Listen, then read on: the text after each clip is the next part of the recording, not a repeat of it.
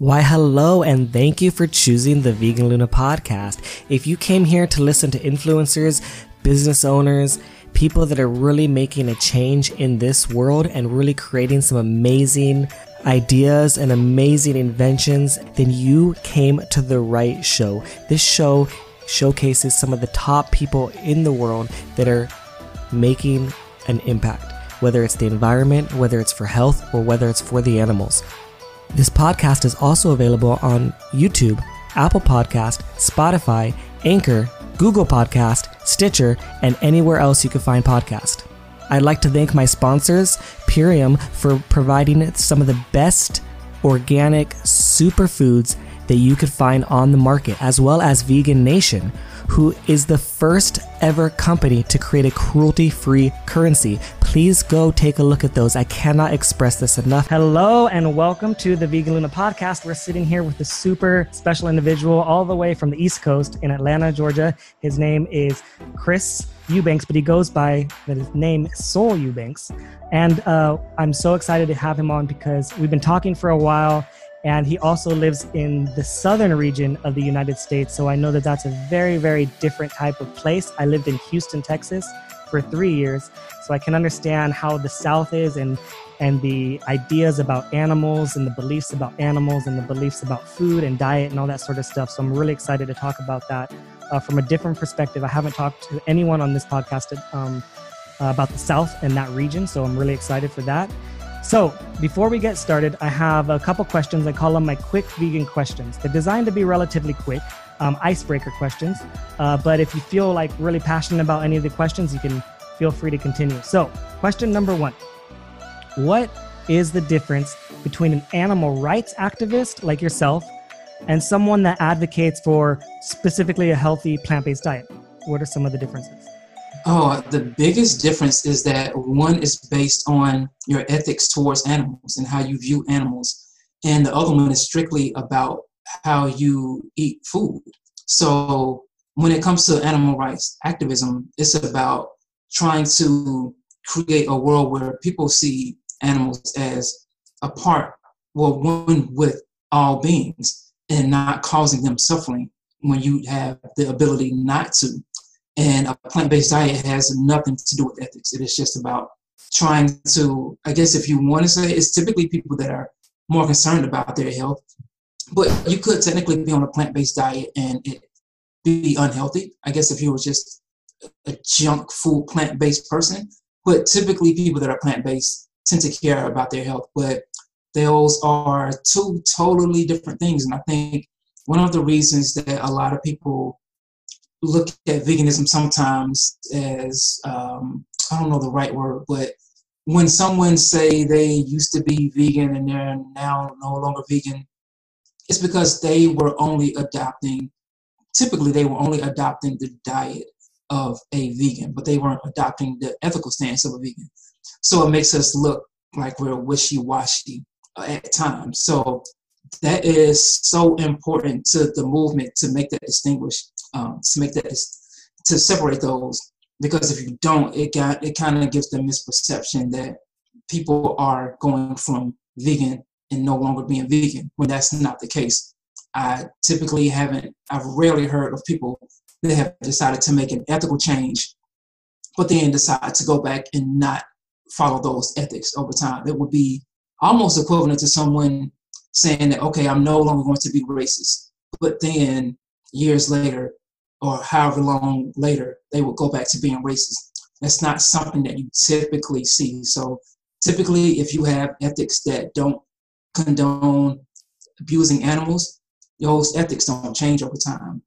Yeah, diets change over time. And someone that is maybe eating a predominantly plant-based diet, or even just let's say a vegan diet, right? Uh, they could potentially be buying leather products or buying other animal products that are that are harming animals that is totally separate from food like leather and silk and down and, and some of those ones and or even even products of animal testing uh, and and so that's that's why it's that is why it is important to kind of differentiate between the ethics absolutely all right great so Next question. This one question is a little bit maybe controversial, but I think that it's a really important topic um, and also kind of what's going on with, in the world right now. It almost seems like things aren't getting better on this particular topic, and you just brought up a good point, an analogy. So, question number two Is the dairy industry, or maybe even the meat industry, but pretty much the dairy industry, are they racist? You know, that is a very complex question. I think it's very easy to say yes but you know, it's uh, it's funny because I don't even want to limit it to the dairy industry being racist. I think the bigger problem with all of these industries that exploit other beings is that they're inherently racist, discriminatory, sexist. They're all under the same umbrella. So I don't think they're specifically trying to be racist, but I think when you accept the fact that you can exploit others, racism just kind of falls in line with it. Now, I know specifically a lot of people ask this question because of how cows were, um, how the African American community drinking cow's milk was kind of pushed upon us, kind of like a lot of things that was pushed upon us after the transatlantic slave trade. Um, so I think it's just kind of it's so discriminatory. Can you explain so how, exploitive? Can you explain how um, milk products might have been pushed onto the African American community more? Uh, mm, that's a good question. Um, uh, more would maybe be kind of tricky, but I would say that um, you know it's not something that it was part of African culture to consume cow's milk. That's something that uh, people of color were forced to do more when we were brought over to America. Um, so in a sense, it was forced on us in that way. But a lot of our culture was stripped from us. So it wasn't just the consumption of the foods we eat, but it was our languages, how we talk, our vernacular, so many other things were stripped from us. So I think consuming cow's milk was just one of those things that kind of just got thrown in there also.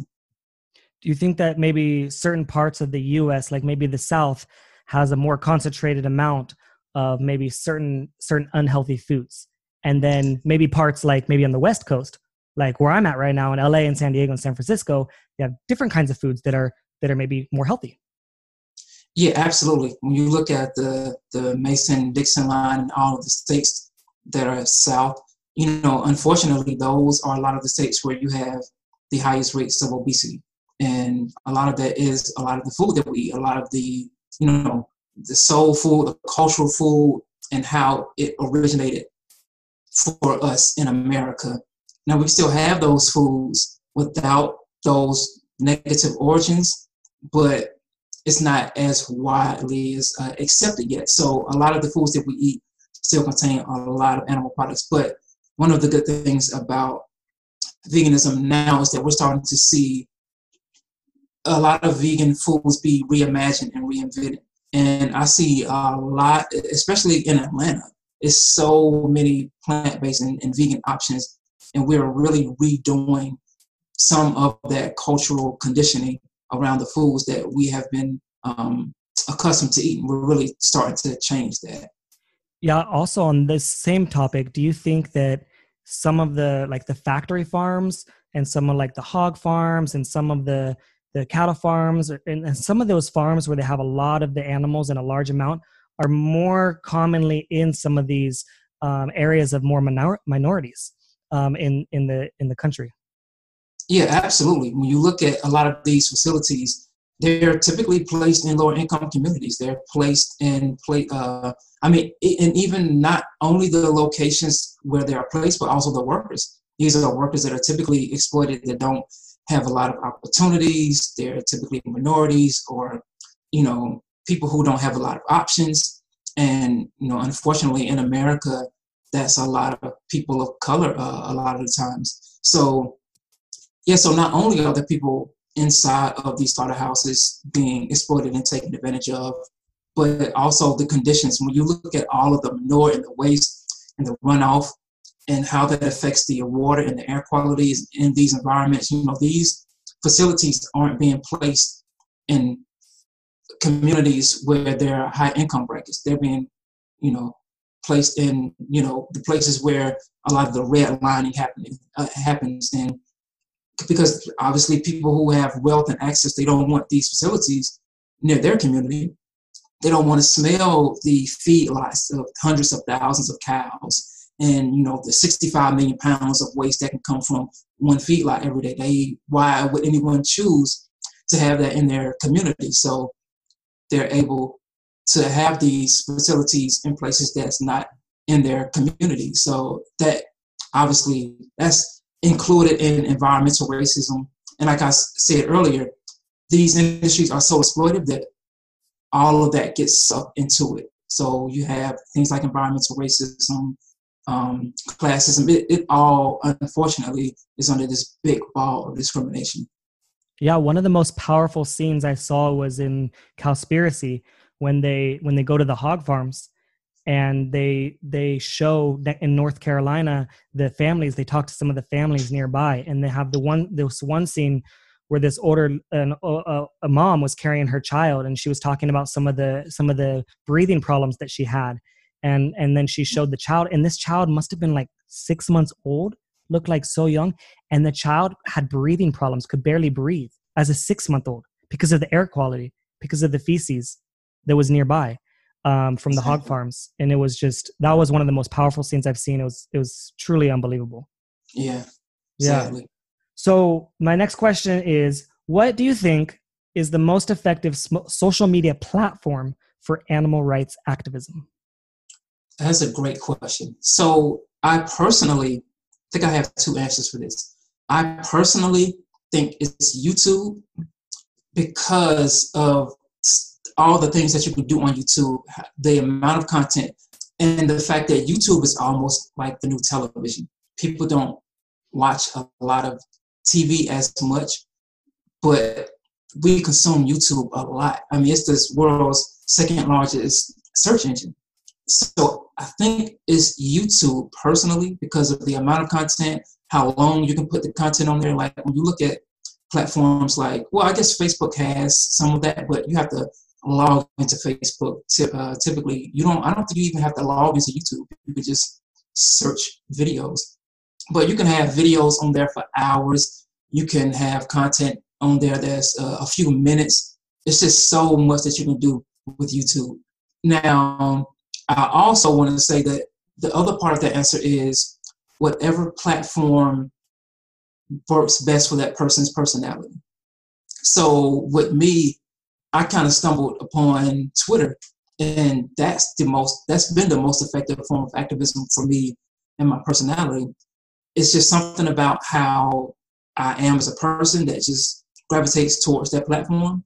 So I'm able to use it may, uh, uh, more effectively than other types of platforms. So I do think it's YouTube, but I also think it is the platform that suits that, that person's personality. Some people are more uh, oratory and they can talk and do things like be in front of the camera and talk on YouTube.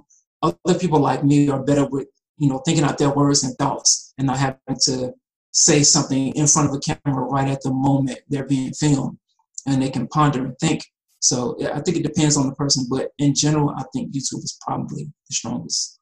Yeah, cool. Awesome. Yeah. And for me so far, like I've, I've had success on, on each one, you know, varying, varying degrees of success, but I've never seen anything quite like TikTok as far as as far as fast growth, like really really fast growth. Uh, and I and I and I also find it to be fun. Uh, and so one of the things that that can be very tough being an activist is that you you do feel sad sometimes. You do feel down in the dumps. You do feel like man is this ever going to change you know are people ever going to change are people going to get it are we going to are people going to wake up you know fast enough right uh, and so sometimes that really gets to you and can bring you down right? And so when i'm on tiktok i feel a little bit more up, uplifted even though i still got a lot of hate comments but i feel a lot more uplifted in in the fun that i'm having and and the engagement and just the the overall creativity. I i truly believe one of the things that about humans in general i think our superpower is creativity. I think that that i think that separates us you know from so many different species and animals. You know i think that's like our superpower uh, is creativity, and and TikTok really brings out the creativity unlike anything I've ever seen. Uh, I don't know if there's any other app that that encourages creativity and says, "Hey, we want you to be creative." Um, so it's pretty cool. Um, so those are the quick vegan questions. Great job. Uh, so now what I want to do is give you a chance to introduce yourself. So who are we talking to? Oh well, I guess I'm Christopher Eubanks. A lot of people know me as Soul Eubanks, and I am a kid from Ohio, like LeBron James. I was born in Ohio, but I've been in. Are you a LeBron fan? Point. Oh yeah, I'm a huge LeBron. Okay, fan. cool. I'm a huge LeBron fan too. Yeah. I'm a huge. Yeah, on the court, off the court. I guess we could talk about that all day, but um, yeah. So I was born in Cincinnati, but I've been in Atlanta since I was about three years old, and that's really home to me. I grew up a huge hip hop fan. I'm still a hip hop fan. Like I love hip hop. That was my first love. I, I used to like make music, used to rap. I actually still have my album on my website. And it's something that I, I still loosely like to do, but I haven't been writing or making music consistently for a long time, for maybe four or five years at this point. But um, I'm a huge hip hop fanatic. Like I love underground, 90s boom bap. Um, just really obsessed with not only how hip hop is as a, a, form of art, but just the tools, the tales, the stories, the perspectives of a lot of people, a lot of young black men in America, which is something growing up I obviously related to. But um, yeah, I'm a huge hip hop fan.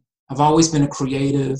I, I used to draw a lot, just anything creative. I was into video and film production in high school. I went to a uh, Magnet High School, where actually Outkast went to the same high school, TLC, Xscape.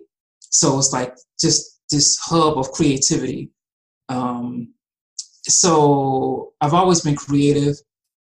And at around the time I graduated from high school, you know, that was around the time where society tells you you have to do X, Y, and Z, you have to get a job, you have to start the path of determining the rest of your life, which is crazy but that's kind of the way that we've been culturally conditioned.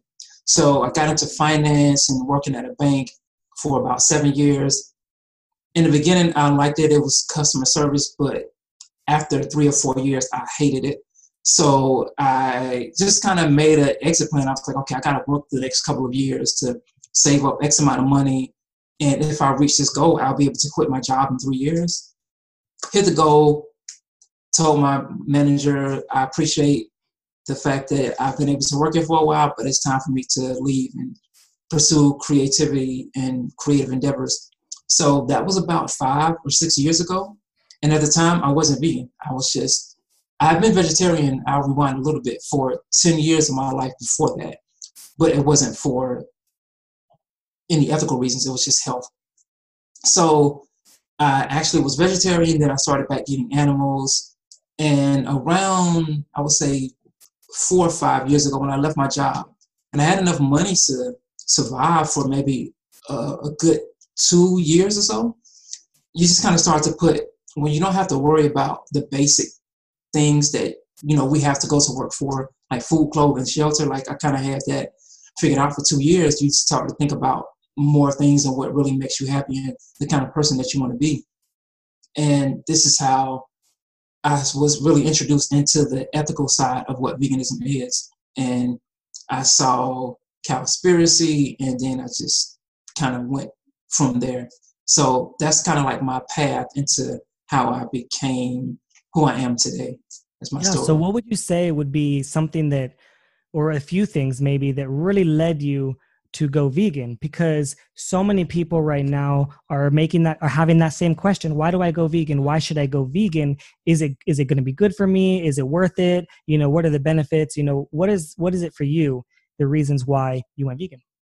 So so i'll say this in a, a couple of ways. So the reason i went vegan was because i watched the movie cowspiracy or the documentary cowspiracy. And at the time my goal was to really be the best environmentalist that I could be. I wanted to reduce my carbon footprint as much as possible. And once I saw Cowspiracy, I realized how bad eating animals was for the environment. so that prompted me to stop eating animal products entirely. Like I said, I was vegetarian for 10 years, so not eating animal products wasn't far fetched to me. It was something that I was somewhat familiar with already. But you know, a few uh, months before that, before I saw Cowspiracy, I was kind of already on the path of becoming vegan because I was like, you know, I don't really want to eat animal products. I don't really feel comfortable doing it. It wasn't as much as of an ethical decision, but ethics did play a part in it. So once I saw Cowspiracy, like all the dots connected, I was like, oh well, this is really cruel to the animals. Although Cowspiracy didn't focus on the cruelty, it showed the cruelty. So I saw that and saw the environmental impact and decided to go vegan right on the spot. So um, once I went vegan, um, well, so that's part of why I went vegan. But even with that being said, that's still technically just not vegan. That's more plant based because at the time it wasn't clearly about not abusing animals. That was kind of like a bonus. It was like I don't have to contribute to the suffering of animals, and I don't have to worry about the unhealthy things that come along with eating animals. So I was like, okay, I'm a vegan. But once you really start to understand the definition of veganism and understand that it has nothing to do with diet, that's just a component of it. I understand that I wasn't vegan, I was just plant based. And I would say about four or five months into being plant based, I started to see more videos on YouTube where people like Earthling Ed and James Aspey, they were really starting to make a name for themselves doing street outreach with Anonymous for the Voiceless. And I saw a video from Gary Yourofsky. Once I saw the best speech, I think it's, what is it, the best speech you'll ever hear? Yep. That's when I became vegan. Like, that's when it clicked. Like, okay, this is an ethical decision. This isn't about uh, the environment. This isn't about my health. This is about what kind of person do I want to be? Do I want to be the type of person that contributes to animal cruelty when I have the ability not to? And that's when it clicked for me that no, I'm not going to contribute to this because I have the ability not to. So that's when I became vegan. So that so I guess that's the I guess a long answer to how I became vegan. Watched Cowspiracy, a few months later, watched Gary Yourofsky and saw the ethics and that made it connect. Yeah, one thing I want to talk about too is some of the challenges within different parts of the country. So I lived in Houston for three years, like I said, and on every single corner, there's fast food everywhere. If it's not a fast food place, because it's still Texas, right? There's barbecue, right? Mm-hmm. Um, and if it's not barbecue, because it's still the South, it's soul food, right? So you got the fried chicken and the mashed potatoes and the collard greens and all that good stuff, macaroni, right? Yeah. The macaroni and all that, right? And then that was that was it. I, I didn't really see, as far as restaurants go, too many of the health spots. Houston's a big city, so there was a few. But at the time, I wasn't vegan when I was living there, and so I definitely didn't see anything that was standing out or sticking out to me that was like health, health, health. Um, and I gained probably about sixty to seventy pounds oh, wow. in three years living there and eating there. Um, but then also, if it wasn't like the soul food, and if it wasn't the fast food, and if it wasn't the barbecue, it's also really close to Tex- uh, Mexico, so they have Tex-Mex, right? So mm-hmm. if it wasn't, I mean, basically, I had, and I was making good money there. I had the ability to eat out every day. Not everyone has that ability. Yeah. I had the ability to eat out every day, and so when I was eating out, um, most days it was always the junk food and it was always or the soul food but i always had like four or five options of really unhealthy food. And so yeah. when i moved to back i'm from california. When i moved back to california and i was living in los angeles and that's also when i went vegan i realized how much different it was as far as health goes right? I, I started realizing man la yes it has fast food. The fast food's everywhere. Um, and yes, it has, you know, there's probably barbecue spots and soul food spots, right? But definitely not as much as in the South. But there's also a heck of a lot more healthy options, right? So I do understand the difference and I know that it that it can be challenging. Can you speak to living in the South and and maybe some of the challenges and how you overcome those challenges? Yeah, so that's a great point because in the South we are used to eating animal-based foods. Like it is a staple in our culture. I mean, obviously is a staple of American culture, unfortunately, but specifically in the South, it's a lot more conservative. So we are around you know, we don't think twice about.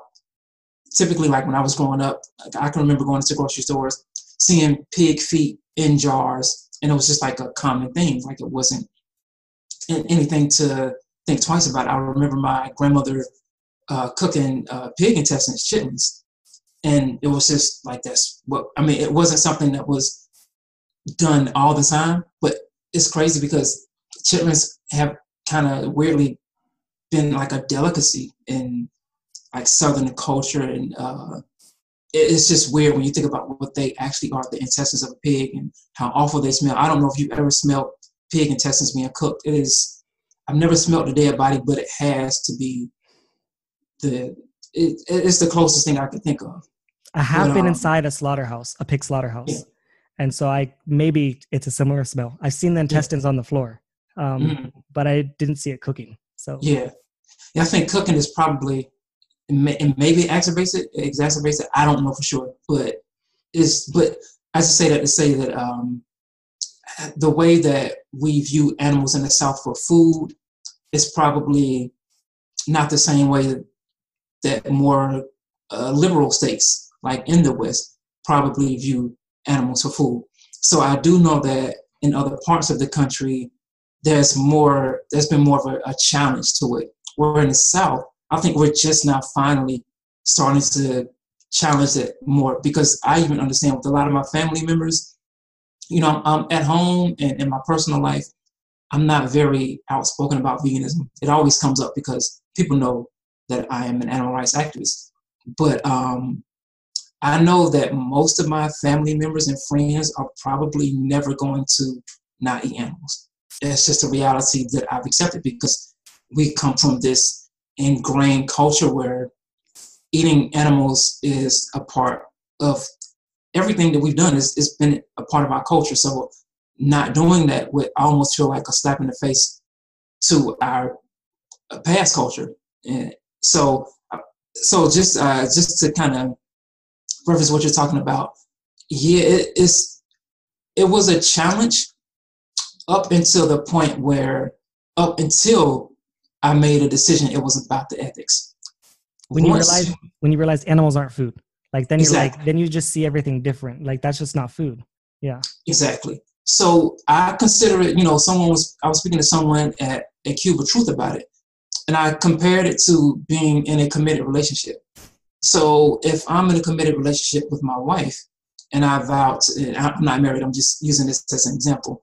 Um, so if I was married and I dedicated myself to my wife and said that I'll never cheat on you or um, break the vows of our marriage, it doesn't matter how beautiful or attractive uh, another woman is. I'm committed to this. This is something that I've devoted my ethics to. So that's when it really clicked. When I, that's when it no longer became a challenge. When I said, "Oh, I'm going to find a way," because I know it's possible that I don't have to eat animals and survive. So once I made an ethical decision, it became a lot easier to just maybe research or hang around people and find out recipes because now I was 100% devoted to not consuming these products that come from suffering. When it's not a motive, when the ethics aren't a motivating factor, it can be a little bit more difficult. And sometimes even, well, not now, but when I first became vegan, when I was convinced that I was going to do it for ethical reasons, it was a little bit of a challenge. But anytime you do something new, it's a bit of a learning curve. But you know, a couple of months in, it's nothing. You don't even think about it. It's just yeah. something that you do.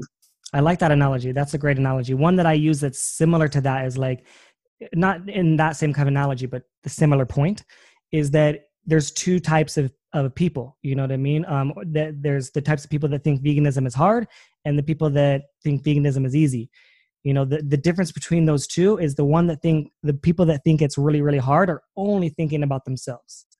And they're like oh my gosh i'm gonna miss bacon. Man i'm gonna miss cheese. Oh i'm gonna miss this. They're only thinking about them. The ones that think it's easy they think about the victims they think about the ones that are being thrown into gas chambers into into slaughterhouses you know having their throats slit and their testicles ripped off and all these horrible things uh, and so that's that's kind of the difference yeah for sure absolutely so tell us about now that you oh I wanted to ask you, you you said uh, we talked the question before was about the challenges, right? So walk me through if you walk outside your door right now, right? What are some places that you can go to nearby um, and, and get the food that you need? How easy oh, is it for you? All the same places that all of my friends and families go to. I still go to the Chinese restaurants. Um, when we go out to eat, I think I went to a, a steakhouse once and I still found food there. Um, but just in close proximity to me right now, there's a Kroger up the street, which I go to all the time. And Kroger, for anyone that is transitioning into veganism or thinking about it, if you have a Kroger that's close by you, they really are very accommodating with a lot of their vegan options. Um, I also surprisingly have an Aldi's right next to the Kroger, and they're actually very accommodating. They have a lot of uh, vegan plant-based options.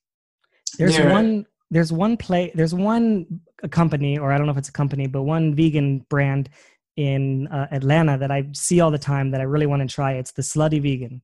Oh yeah, yeah, yeah. yeah. have you been there? And I know that they have like the Slutty Vegan bacon or something like that. So I haven't been there only because the lines are so ridiculously long. It's literally I had a friend who went to the grand opening. She said she was in out uh, in line for eight hours, but typically the wait, yeah, exactly. So typically the wait time is about two to three hours before you can get your food. Um, some people say, oh, you know, I walked by and the line was it was only a 45 minute wait, and that's a good day. Me, I don't wait for food that long. I just when I'm hungry, possible. 45 minutes. Exactly. I just it's not possible for me to stand in line. So that's the only reason I haven't been there. But that that's actually very close to where I uh, grew up.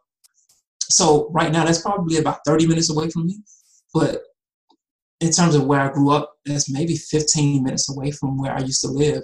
So it's right and then, you know, one of the reasons that she, that Pinky Cole created Slutty Vegan was because she was vegan, but there weren't a lot of the foods that she was accustomed to eating that had, maybe there were some, but they just weren't all central in like a, uh, in the environment that she was in.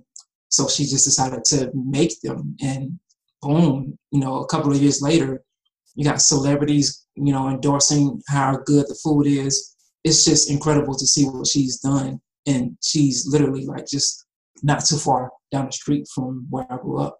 That's cool, and they're expanding and growing, and some of their products are going to be are going in the grocery store, right? Exactly. Yeah, they have. Uh, I think two more restaurants opening up, and these are restaurant the places where they're opening. I know one is in Morrow, which is kind of like south of Atlanta, but the other one I think is in Bankhead. And for those that don't know, Bankhead is like it's like the hood. Like it's I just it's it's real, you know. So for her to have one there, it's like it's beautiful because it's going to just expand people's perception of what veganism can be. Yeah, I saw. Um, you probably seen it, but I saw a video where um, this this um, this guy was opening up a, a vegan restaurant like that that had all the kind of soul food and like a lot of a lot of stuff like that, and they opened up in Oakland, and they opened up right next to a McDonald's, and I think they that McDonald's closed down, and the food was oh, so amazing. It was a nice story. Maybe you've seen it, um, but it was it was an amazing story, and it was just kind of like that. Like they opened up in the hood, yeah, and uh, in a, in a really tough part of Oakland, and uh, and it was just so cool to see the success that they had, and and and that they were able to you know close down the McDonald's nearby because it was better. yeah. It tasted better than McDonald's, and it was yeah. better for you. Yeah, so that was that was a cool story. That's beautiful. So tell us about um, now that you have focused your um, your efforts on animal rights. Tell us some of the things that you do related to animal rights that, that really help the animals. Uh, so one of the a couple of the things that I've done just in my short term, uh, I guess I would say career of animal rights activism is I'm one of the organizers for the local anonymous for the uh, Voiceless chapter. For those that don't know, I'm pretty sure you probably do know, but if you don't know, that's an organization that shows slaughterhouse footage to the public. We have conversations about a vegan lifestyle when people are watching these slaughterhouse footage. So I'm one of the organizers in Atlanta for that organization. I'm one of the organizers for the Atlanta Animal Save chapter. For those of you all that don't know, a, a save is where we go to a slaughterhouse and as the trucks, well, we protest outside of the slaughterhouse. And as the trucks are coming in with the animals, if we can, we have the truck stop for us for two minutes. We take pictures, give the animals water, we kind of give them all the compassion that they will receive before they're going into the slaughterhouse to be killed. Um, so I'm one of the organizers for that. I've helped last year. We had the first Atlanta Animals Rights March, and that was so monumental. I'm one of the organizers for that. I've done an internship with the Humane League early. I think that was 20. Early, no, early 2018. Yes, I think it was early 2018. I did an internship with them. I learned a lot about how the organization runs.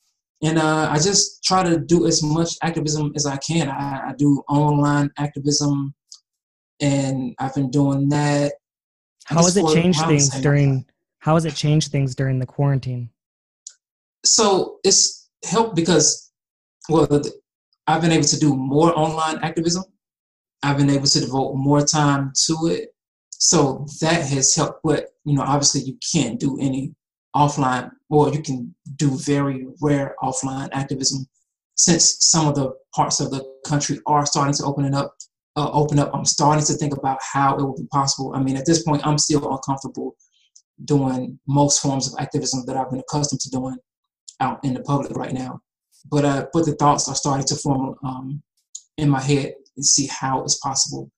Um, but yeah, so definitely where we are right now has definitely impacted the amount of activism that I've been able to do. But I have been able to uh, devote more time to social media, and I've definitely seen uh, my audience widen because I've been able to devote more time to it and focus more on it. My online presence has started to grow a little bit more since I've been able to focus more online. So. On top of that more people are online as well. It's not just it's not just activists are online. Everybody's more people everybody's going online more than than they than they were before. Can you share a little bit about i know that there was a little bit of controversy within anonymous for the voiceless and some people decided to step down as organizers and and stuff like that. I don't know all the specifics. Do you want to talk about um some of the anything like that uh, well, well, which I mean, honestly, it's been a few times where this has happened. So I don't know if it's one in particular that you're talking about, um, but yeah, I don't know if anyone recently. Maybe if you were to like tell me some names or some the particular situation, maybe. I, I understand that some people were upset with Paul and maybe some of the things that he had said. Okay, yes. Um. So I don't want to. No, I don't want to say this was the situation. But not, I won't even say it because I don't even want to like misrepresent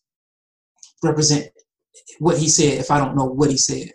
I will say that I do know that there have been times where, you know, maybe Paul uh, or just the leadership in general has said, made statements and they just were taken either the wrong way or I don't know if the wording was the best. And it's caused people to branch off from Anonymous for the Voiceless. And a lot of people don't like the fact that Anonymous for the Voiceless have those uh, have the Guy Fawkes masks, and we wear those. So there's a lot of controversy about, but that's not only singled out in Anonymous for the Voiceless. Yeah. Any any organization that fights for change is going to be controversy. Even when you look at PETA, they stay getting bashed. They stay by you know, people in the animal rights community also they don't like them. You look at what's going on, what's happened with DXE in the past. Um, at the I forgot the name of the convention, but the Kamala Harris situation. I don't know if you are uh, were aware of that. Um, yeah, yeah, yeah. So it's just you know that comes along with fighting for change. You may yeah. say something that may not be in the best light, or you may say, say may say something that may misrepresent how you actually feel people take it the wrong way and they want to branch off and leave from the organization. It's just a part of having to be the head or represent an organization. It's, it's, so it's just almost, you know, virtually inevitable that there's no organization out today, even Black Lives Matter, people, certain people within, I, I have friends that, you know, that don't like them. I'm talking about people of color. Some of my closest friends that I've grown up with, they just despise them, and you know it's it's not really um, much you can do. But people for sure. even even the times in the the civil rights movement there was people that just the, of color that didn't agree with with martin luther king and his style and his and the way that he went about certain things yeah i totally agree the thing that i'm i fear the most is that not not for anonymous for the voices but any of them is that it takes some of the things that happen are distractions from from what we're what we're fighting for you know mm-hmm. and and the thing that fears uh makes me fear the most is the the infighting within the vegans mm-hmm. and the the the fighting when when how, how why are we why are we fighting each other when we we should all be fighting for the animals you know because they're the they're the biggest victims that we have right here no matter honestly no matter how victimized you know some of the people are. Not saying that it justifies but if if a human is victimized or anything like that for whatever situation in any any organization it still never pales into comparison to what these animals are going through you know? And and uh, not to say that it's not okay not saying it's okay to be bad to humans or anything like that but yeah. but no human in any of these organizations has ever been truly harmed and damaged like these animals in these factory farms you know and that's that's one of the parts that that that pains me to see you know even even back not too long ago just the fighting of the impossible burger and yeah. all, all the infighting of of you know oh that's not vegan and now you're not mm-hmm. vegan mm-hmm. you're supporting that you're this you're, it's like hold on a minute like my opinion my opinion is this company is trying yeah like they're trying to do better did, if they they made a mistake yeah did you make a mistake were you perfect no like nobody's perfect we all make mistakes and i think that if we took that approach you know to like try to have that empathy like how do, how can we have so much empathy for animals sometimes and and so little empathy for humans humans are animals too you know and yeah. so it, it just kind of it just kind of really is a tough situation sometimes you know what i've come to understand is that i think when i first got into the animal rights activism and, and into the community you know for some odd reason i just thought everybody was going to get along it was going to be kumbaya everybody was going to be on one same page we're all fighting for the animals and we're all going to just work together and it's going to be harmony. And now I understand that that's just not possible. That's not how humans work. So now, I kind of, I definitely have more of a skew, well, not a skew, but a more real perception of how humans interact with each other. And it would be great for that to happen. Like, I would love for us to um, be in harmony when we fight for the rights of animals. But it's probably never going to happen, honestly. And I've accepted that and I understand it. And so now when I see it, um, I'm just like, oh, okay, it's happening. Because like you said, you referenced the civil rights movement happened then. You know, you had people that were um, pro Malcolm, pro Martin, you had them in their different areas of the civil rights movement uh, trying to achieve change in the way that they wanted. And it's it's almost inevitable. Well, it is inevitable. So at this point, I just accept it. I just look at it like it is what it is. Yeah, I always say if you take a group of hundred people, in any in any group, you choose any group, whether it's a certain religion, whether it's a certain organization, whether it's a certain company, you just take a hundred people, random people, right? Out of any group, you're gonna get a couple a couple bad apples. You know, you're gonna get a couple people that are just don't fit right, don't mesh well, yeah. don't don't know how to be socially connected with other people and and mm-hmm. and you can you can point to those people and and say well that defines that movement or that defines that organization or that defines that religion that's wrong That exactly. is that is totally wrong to say like these small little outliers within will define the whole thing you have to look at the whole picture and you have to look at you know the message and you have to look at the the the reasons behind everything and even when i, I was living in the middle east what I'm what I was taught about Muslim culture and Islam culture, you know, in the US is nothing like what I saw over mm. there. You know, when I actually lived there and I was actually part of it. Same thing wow. with the animal agriculture industry, right? What I saw on TV, what they showed in the media, you know, what they showed on schools was nothing like when I went inside a slaughterhouse and I saw it for myself. You know, mm. so I like to try and see things for myself. I try not to take in all these you know these these negative things into it until i'm like let me see for myself let me let me check that out you know like i'm not sure what you're saying but i kind of i'll look into it you know um, exactly. and, and, and maybe see if there's some truth there mm-hmm. absolutely i think that's a great perspective to have All right, cool. So, is there anything else that maybe you want to share that we didn't share, or maybe one big thing that you want to leave the audience with? Um, one big thing, um, or just one thing in general. I would say that if you are considering going vegan, haven't thought about it, or maybe you are thinking about it, I think that you should, like you said earlier, Kevin, not just think about it from your perspective because the people that really have the privilege are the people that have the opportunity to contribute to suffering. We're looking at these issues from the perpetrator's perspective, but we're not looking at it from the victim's perspective. And anytime you look at any type of civil change or resistance, you should look at it from the victim's perspective. So, like you said earlier, the people that, like you said, it's two types of vegans. The people, uh, with two types of people that, you know, see veganism as easy or hard, and typically those are people that are looking at it either from the victim's perspective or the perpetrator's perspective. So, you know, I think for us to be more compassionate beings, we're going to have to continue to look at issues from the perspective of the victim and not the perspective of the people that have the power to inflict harm and suffering. Because for us, it absolutely is a choice. You know, it's a choice for me or you to consume animal products if we want to, you know, but it's not the choice of an animal to not get their throat slit. It's not their choice to be forced to be pregnant. It's not their choice to have their body altered to produce hundreds of more eggs than they would generally. It's not their choice to get killed at a fraction of their life. They don't have a choice because they are the beings that are being inflicted um, suffering on. We are the beings that are in a position of power. So when you have the opportunity to be in a position of power, it comes with great responsibility. And, you know, we should look after, you know, I, have heard a quote, I can't remember where it came from or who said it, or even the exact quote. Um, but it's something to the effect of, um, you know, if you have the knowledge to know you have the duty to act.